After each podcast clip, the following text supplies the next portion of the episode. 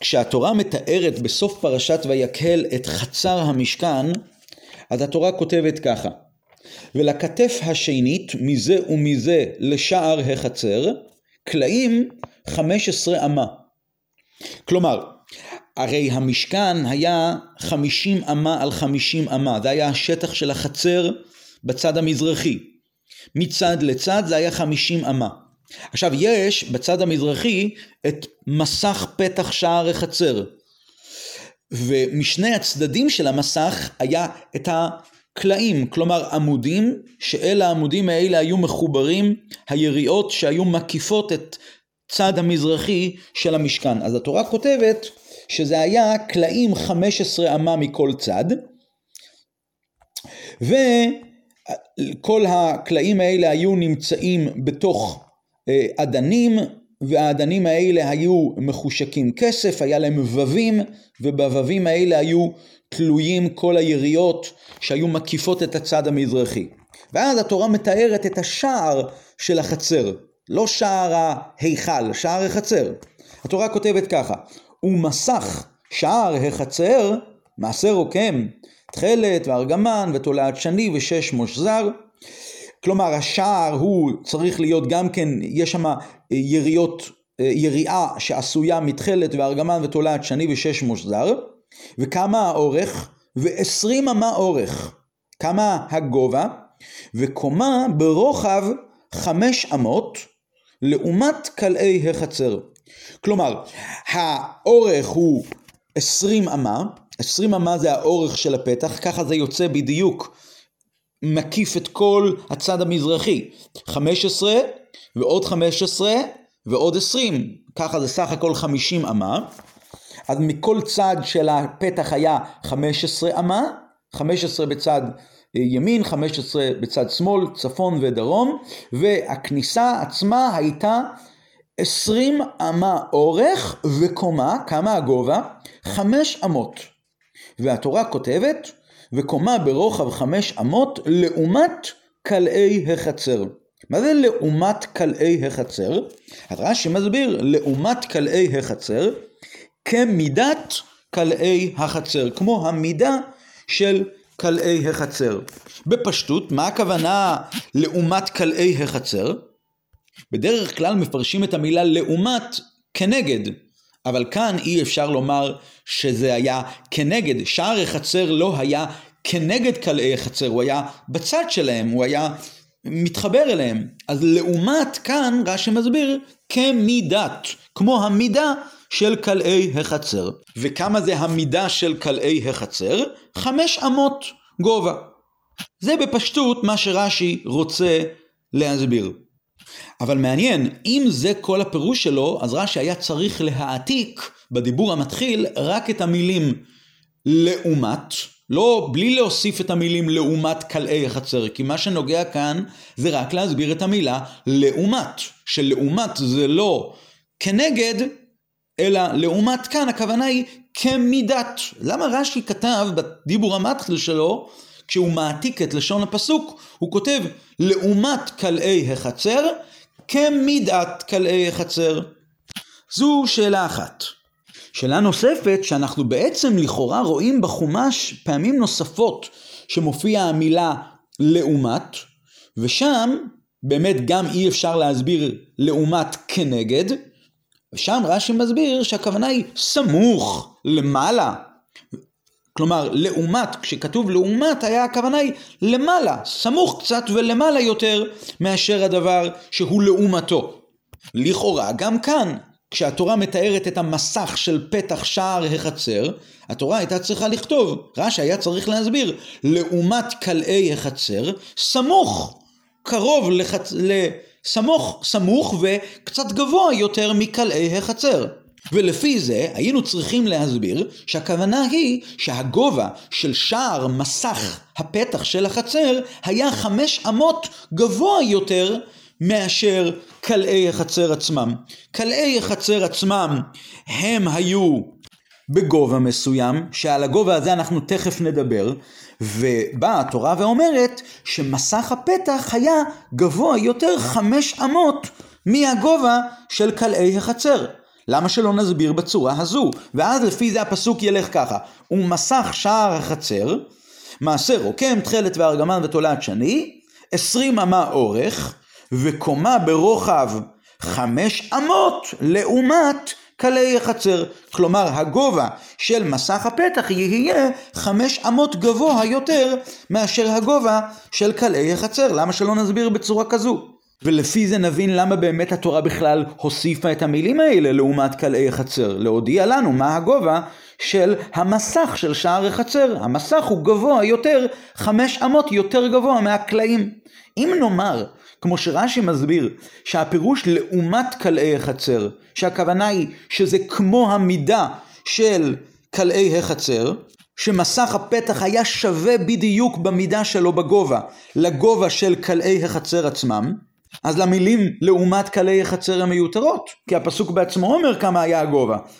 ומסך שער החצר וקומה בגובה חמש אמות. אז אנחנו כבר יודעים שזה חמש אמות. אין צורך להסביר שזה לעומת קלעי החצר. מה מוסיף לנו הפרט הזה? אם היינו מסבירים שלא כמו רש"י, שלעומת קלעי החצר פירושו גבוה יותר משער החצר, סמוך ולמעלה גבוה יותר משער החצר, זה היה מצוין. ומסך שער החצר חמש אמות גבוה יותר מקלעי החצר. כמה באמת היה הגובה של קלעי החצר? אז בפרשת תרומה כתוב, כתוב ככה, בפרשת תרומה בפרק כ"ז פסוק י"ח, כתוב אורך החצר מאה ואמה ורוחב חמישים בחמישים, זה האורך, זה הרוחב, וקומה חמש אמות שש מושזר ועדניהם נחושת. כלומר, הגובה של, חמ... של המחיצות של החצר היו חמש אמות. לפי זה, אם נאמר שמסך הפתח היה גבוה יותר, אז זה היה עשר אמות. למה שלא נסביר בצורה הזו? השאלה מתחזקת עוד יותר לפי מה שמבואר בגמרא במסכת זבחים, שם יש מחלוקת בין שני תנאים, בין רבי יהודה ורבי יוסי, לגבי הגובה של המזבח. כמה גבוה היה המזבח? מזבח החיצון שעמד בחצר. אז אה, רבי יוסי אומר, רבי יהודה, נתחיל מרבי יהודה. רבי יהודה אומר שכשהכתוב אומר ושלוש אמות קומתו, אז רבי יהודה אומר דברים ככתבם. באמת היה הגובה של המזבח שלוש אמות. רבי יוסי אומר, הוא אומר לא, כמה הגובה של המזבח? לומדים מגזירה שווה מהמזבח הפנימי, שהיה מזבח הקטורת. ורבי יוסי אומר שהגובה הוא עשר אמות. הוא אומר, כמו ששם במזבח הפנימי הגובה היה פי שניים מהאורך, אותו דבר גם, ש... גם כאן, במזבח החיצון, הגובה הוא פי שניים מהאורך, כלומר, הגובה של המזבח היה עשר אמות. ואז הגמרא מביאה שאלה ששואל רבי, רבי, יוד, רבי יהודה את רבי יוסי. הוא אומר ככה, והלא כבר נאמר לגבי המידות של חצר המשכן. כתוב, אורך החצר מאה באמה וקומה חמש אמות, הפסוק מפרשת תרומה. זאת אומרת שהמחיצות שהקיפו את החצר היו גבוהות חמש אמות. אז שואל רבי יהודה את רבי יוסי, לפי דבריך, שהגובה של המזבח החיצון הייתה עשר אמות. אז לפי זה המזבח היה גבוה יותר מהמחיצות. אז רבי יהודה אומר ככה, אפשר כהן יהא עומד על גבי המזבח. ועבודה בידו, וכל העם רואים אותו מבחוץ? מה, זה לא, זה לא מתאים ככה. אז רבי יוסי אומר לו, אתה החלטת שהגובה של המחיצות בחוץ שהקיפו את החצר, הקלעים, היו חמש אמות, ולכן יש לך שאלה. אני טוען מלכתחילה שהמחיצות של החצר היו גבוהות חמש עשרה אמות. הנה התשובה, אמר לו רבי יוסי, מה אתה חושב שהמחיצות של החצר היו גבוהות חמש אמות בלבד? והלא כבר נאמר ואת כלאי החצר, הוא מביא פסוק מספר במדבר, ואת כלאי החצר ואת מסך פתח שער החצר אשר על המשכן ועל המזבח סביב, זאת אומרת מקישים, הפסוק מקיש את המחיצות של החצר למחיצות שעל גבי המזבח סביב. מה מחיצות של המשכן עשר אמות, אותו דבר מחיצות החצר, גם הם עשר אמות. זאת אומרת, הוא אומר, וכן הוא אומר, שהמחיצות של המזבח צריכות להיות עשר אמות, וכן הוא אומר, אמה, סליחה, וכן הוא אומר, קלעים חמש עשרה אמה, כתף אל הכתף, ולכתף השנית מזה ומזה לשער החצר, קלעים חמש עשרה אמה.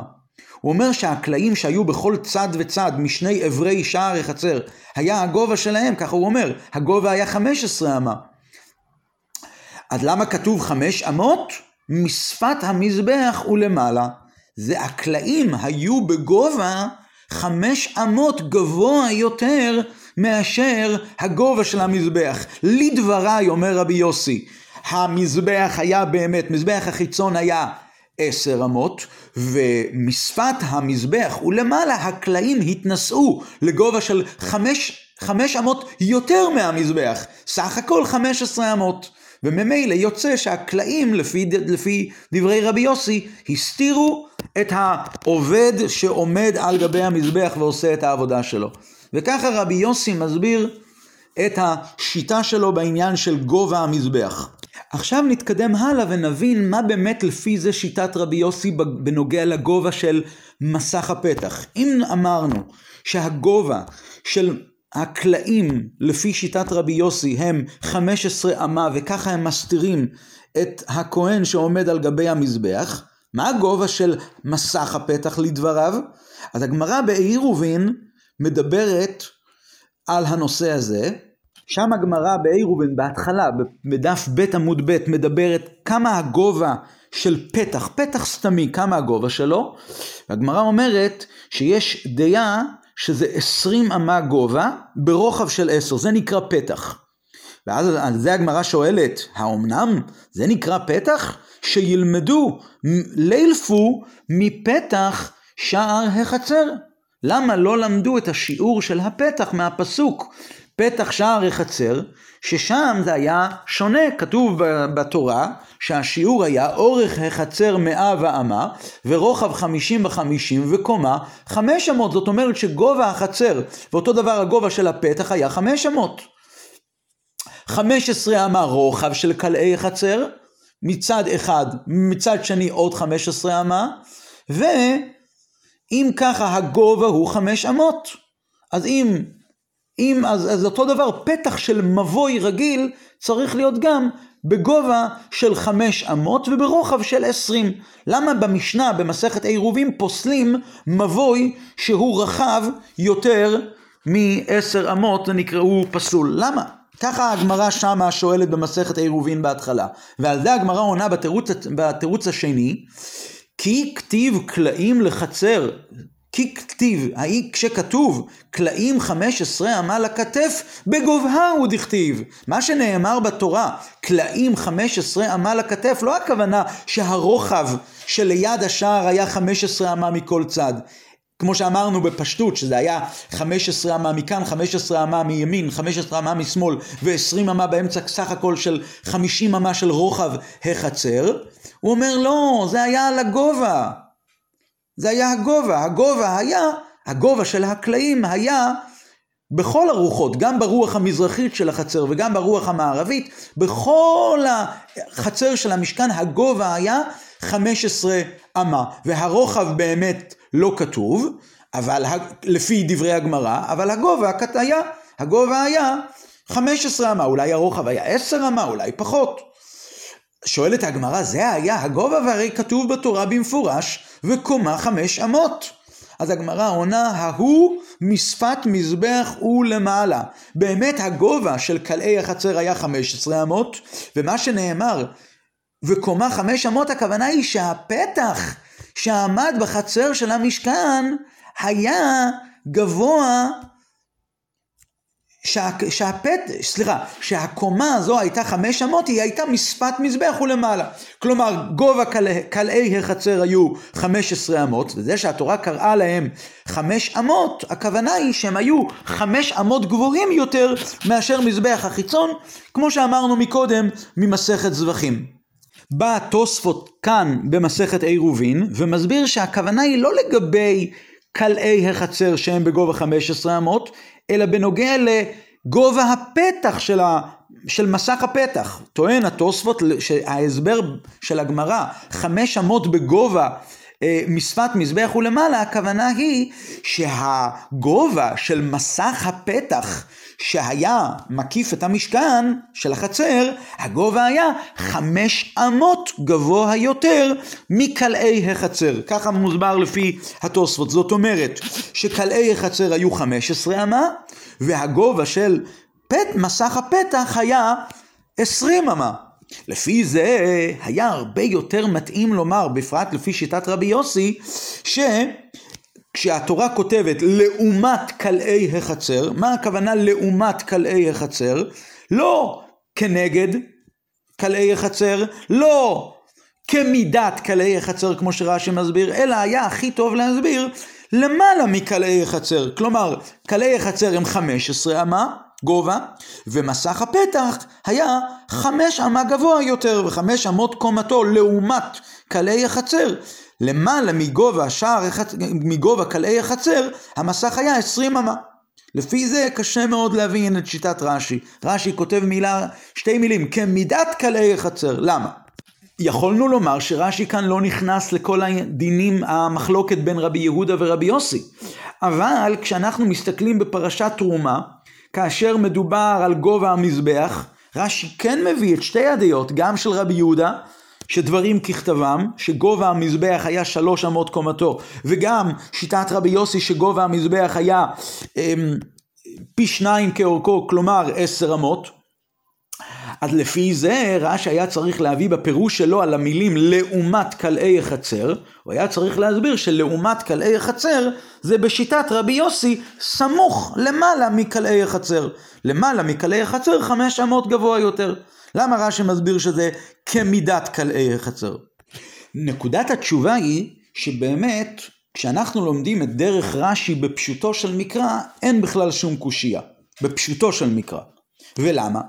כי כשאנחנו חוזרים לפרשת תרומה, בסוף פרשת תרומה, שם כשהתורה מדברת על, האור, על האורך של החצר ועל הגובה, שם רש"י מסביר, קראנו את זה מקודם, אורך החצר מאה באמה ורוחב חמישים בחמישים וקומה חמש אמות שש מושזר ועדניהם נחושת. אז רש"י מסביר מה זה וקומה חמש אמות, רש"י מעתיק את המילים האלה וכותב גובה מחיצות החצר, והוא רוחב הקלעים. כלומר, למרות שלגבי כמה הגובה של המזבח החיצון רש"י מביא גם את דעת רבי יהודה דברים ככתבם, וגם את דעת רבי יוסי, שזה היה לא דברים ככתבם, אלא זה היה פי שניים כאורכו, כלומר עשר אמות, אבל בנוגע לגובה של כלאי החצר, לגובה של המחיצות, המחיצות החצר, כלומר כלאי החצר, רש"י כותב בעוף, בצורה סתמית, שזה היה חמש אמות. לא נכנס לכל העניין הזה של המחלוקת בין רבי יהודה ורבי יוסי. וצריך לומר שגם אם אנחנו באמת לומדים בדרך הפשט שהגובה של המזבח היה עשר אמות, אז הגובה של המחיצות היה רק חמש אמות. כי אין שום הכרח לומר בפשוטו של מקרא שיש איזשהו איסור לראות את הכהן בעת שהוא עובד את העבודה שלו על גבי המזבח. ולכן כשהתורה כותבת וקומה חמש אמות, צריך להסביר כפשוטו, לא כמו הפירוש שלו בגמרא. לפי רבי יוסי משפת מזבח הוא למעלה חמש אמות, כלומר סך הכל חמש עשרה אמות. לא, אלא באמת הכוונה היא כפשוטו. אז לפי זה, אם נאמר שהגובה של מחיצות השעה, מחיצות החצר, קלעי החצר, היו חמש אמות, אז גם בנוגע לגובה של שער החצר, על פי דרך הפשט, צריך לומר שזה היה בדיוק כמו אותו גובה של קלעי החצר עצמם, של החצר שהקיפה את המשכן. וכמה זה היה?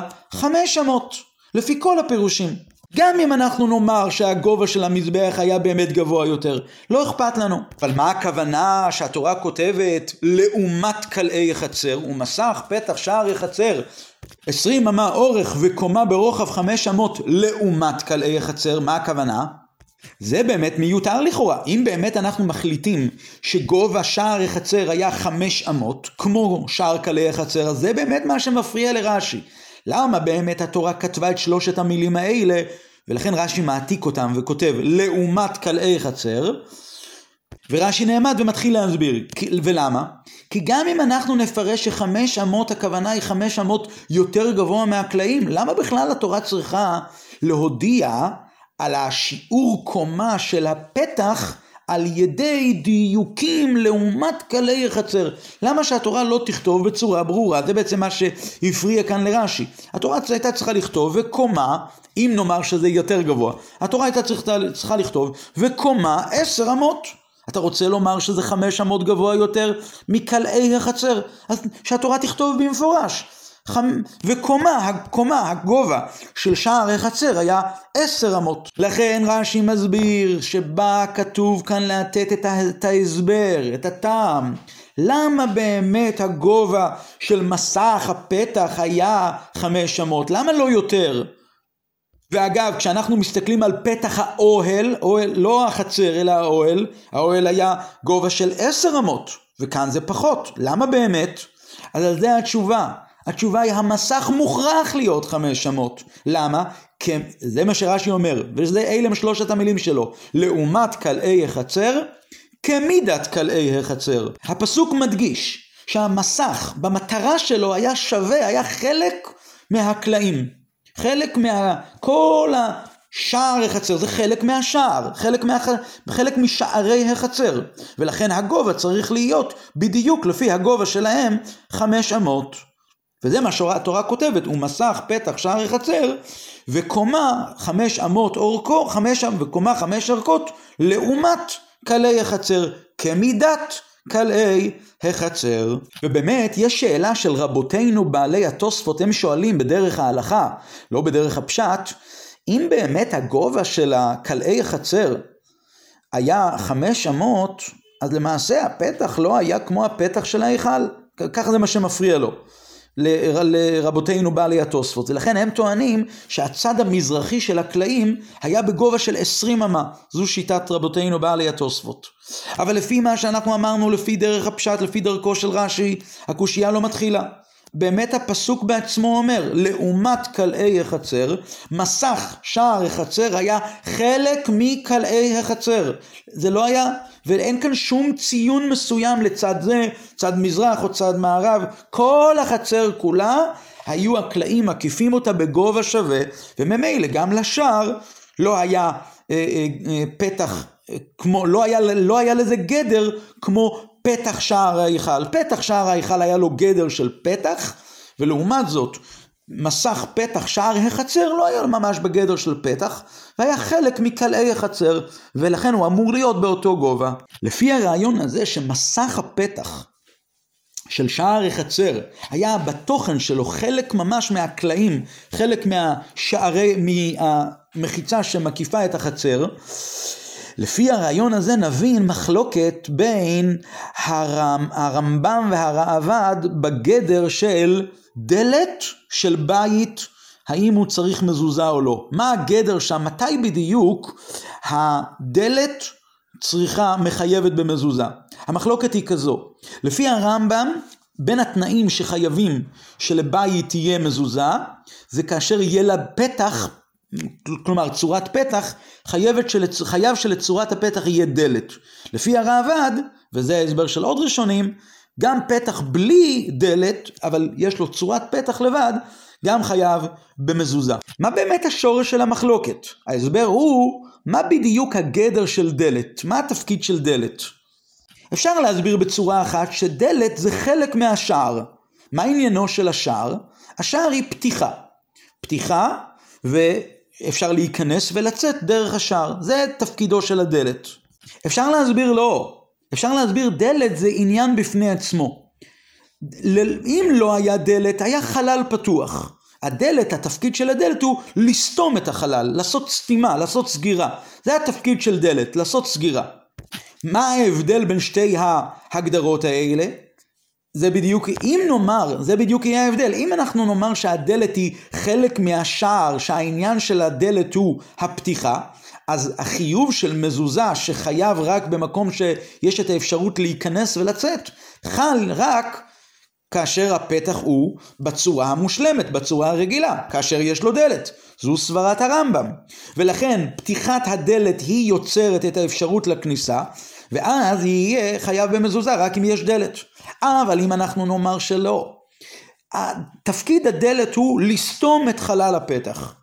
יש כאן חלל, בחלל הזה נכנסים ויוצאים, והתפקיד של הדלת הוא דווקא לסגור. אז לפי זה אין מקום לומר שהחיוב של מזוזה בפתח של שער יהיה רק, יהיה רק אם יש דלת. ולכן, לפי הסברה הזו, גם אם אין דלת, אלא יש צורת פתח לבד שדרכה אפשר להיכנס ולצאת, אזי חייב במזוזה.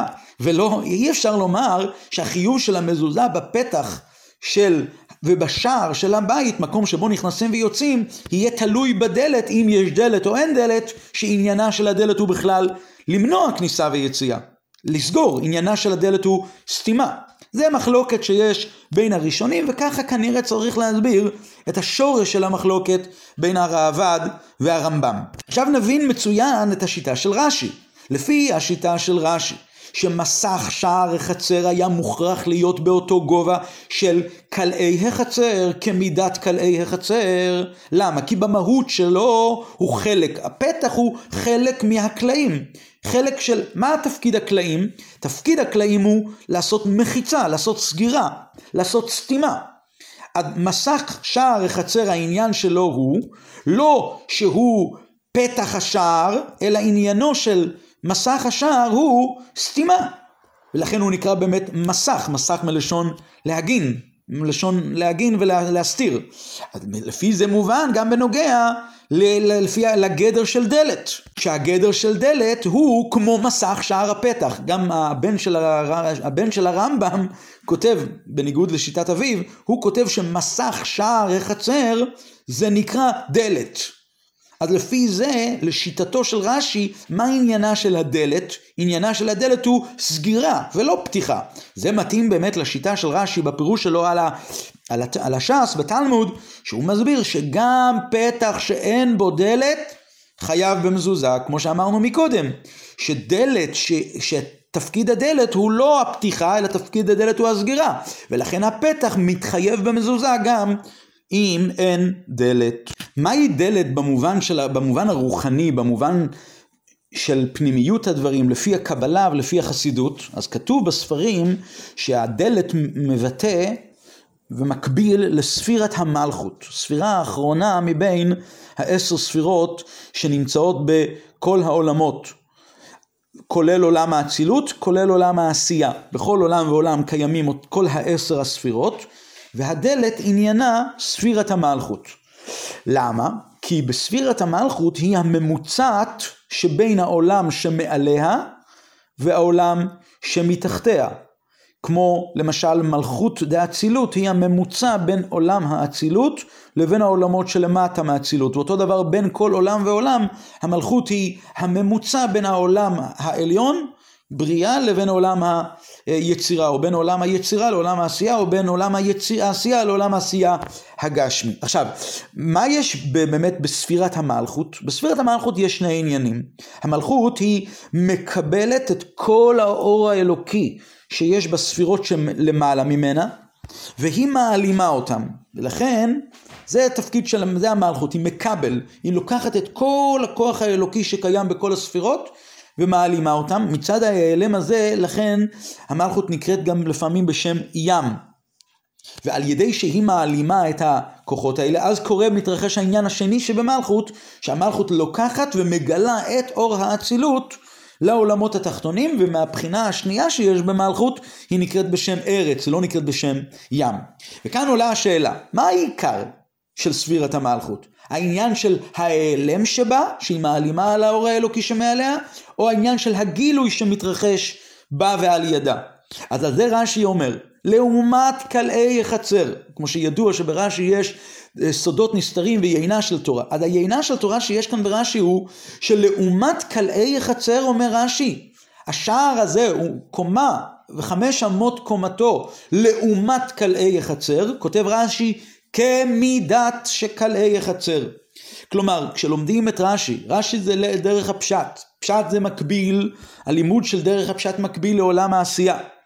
אז מצד עולם העשייה, הדלת הזו, המסך הזו של ספירת המלכות, העניין שלה הוא להעלים, להסתיר, לסתום, כמידת קלי החצר. כמו שמידת קלי החצר היה חמש אמות, ככה גם המסך הוא חמש אמות, כי זה אותו, כי זה אותו מטרה. ובאותיות של קבלה זה אומר ככה, שבעולמות הבריאה ובעולמות היצירה, ששם גם פועל ההלם של ספירת המלכות, ולכן באמת האור האלוקי שמאיר בעולם הבריאה ובעולם העצייה הוא לא מאיר כמו שהוא מאיר בעולם האצילות, שעניינו של עולם האצילות הוא עולם האחדות, שבו האור האלוקי מתאחד עם הקדוש ברוך הוא לגמרי, ואין שם שום נתינת מקום לאיזשהו ישות עצמאית, למשהו שהוא נפרד מאלוקות, אבל אחרי ככלות הכל, יש בהם איזה עניין של גילוי, ולכן עולם הבריאה הוא עולם שרובו טוב, עולם היצירה הוא מחצה על מחצה של טוב ורע. אבל רק עולם העשייה, כשמגיע לעולם העשייה הגשמי, זה עולם שכתוב עליו בקבלה שהוא עולם הקליפות והסטרא אחרא, כלומר עולם של הסתר, עולם של העלם, כמו שכתוב בתניא, שכל מעשי עולם הזה הם קשים ורעים והרשעים גוברים בו. לכן מורגש בעולם העשייה, עולם הפשט, בעיקר את הפעולה של ההיעלם של המלכות, לא כל כך את הגילוי של המלכות, אלא ההיעלם. ולכן רש"י אומר, מסך הפתח. עולם הפתח של המלכות הזו עניינה הוא כמידת כלי חצר, עניינה הוא להעלים ולהסתיר. אבל נכון שעניינה הוא להעלים ולהסתיר, וזה בעיקר הפעולה שלה. אבל תכלית הכוונה של, של, של כל ההיעלם זה שיהיה ביטול של ההיעלם, שיהיה גילוי של האלוקות פה למטה.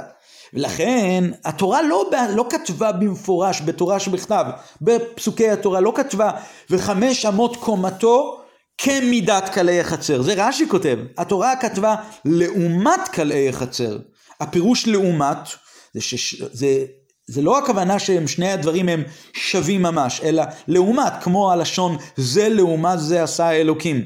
שכשהתורה, שהפסוק הזה שאיתו משתמשים בקבלה ובחסידות להסביר את היחסיות שיש בין הקדושה והקליפות. זה לעומת זה. אותו דבר גם כאן. לא, התורה, תורה שבכתב כותבת לעומת קלי החצר, זה לא ממש שווה. זה מעין, זה דוגמה. כלומר, מסך שער הפתח, המלכות, הוא לא ממש כמו הקלעים.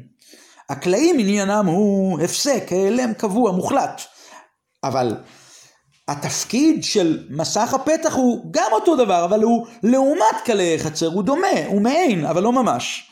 למה? כי המטרה של התורה היא שיהיה את האפשרות לשנות את המסך, להפוך אותו, שיהיה עניין של גילוי, שיהיה פתיחה, עד שיהיה פתיחה כפתחו של אולם, זה היה פתח החצר, אבל פתחו של האולם עצמו, שכתוב שבכלל לא היה בו דלתות, אה, אולם אה, פיתחו לי פתחו של מחט ואני אפתח לכם כפתחו של אולם, אולם היה פתוח, לא היה בו דלתות, הוא תמיד היה פתוח, זאת אומרת הגילוי שמה יהיה בעזרת השם באמצעות ההפיכה של ההיעלם לגילוי, אז זה יהיה בגילוי ובתמידות, המלכות למעשה תיקח את כל הגילוי של העולמות שנמצאות מעליה ותגלה את הגילוי עד למצב שעליו נאמר בנביא ונגלה כבוד השם וראו כל בשר יחדיו כי פי השם דיבר שהגילוי יהיה ממש בתמידות ובלי שום העלם והסתר. והעניין הזה הוא דוגמה נוספת לכמה יש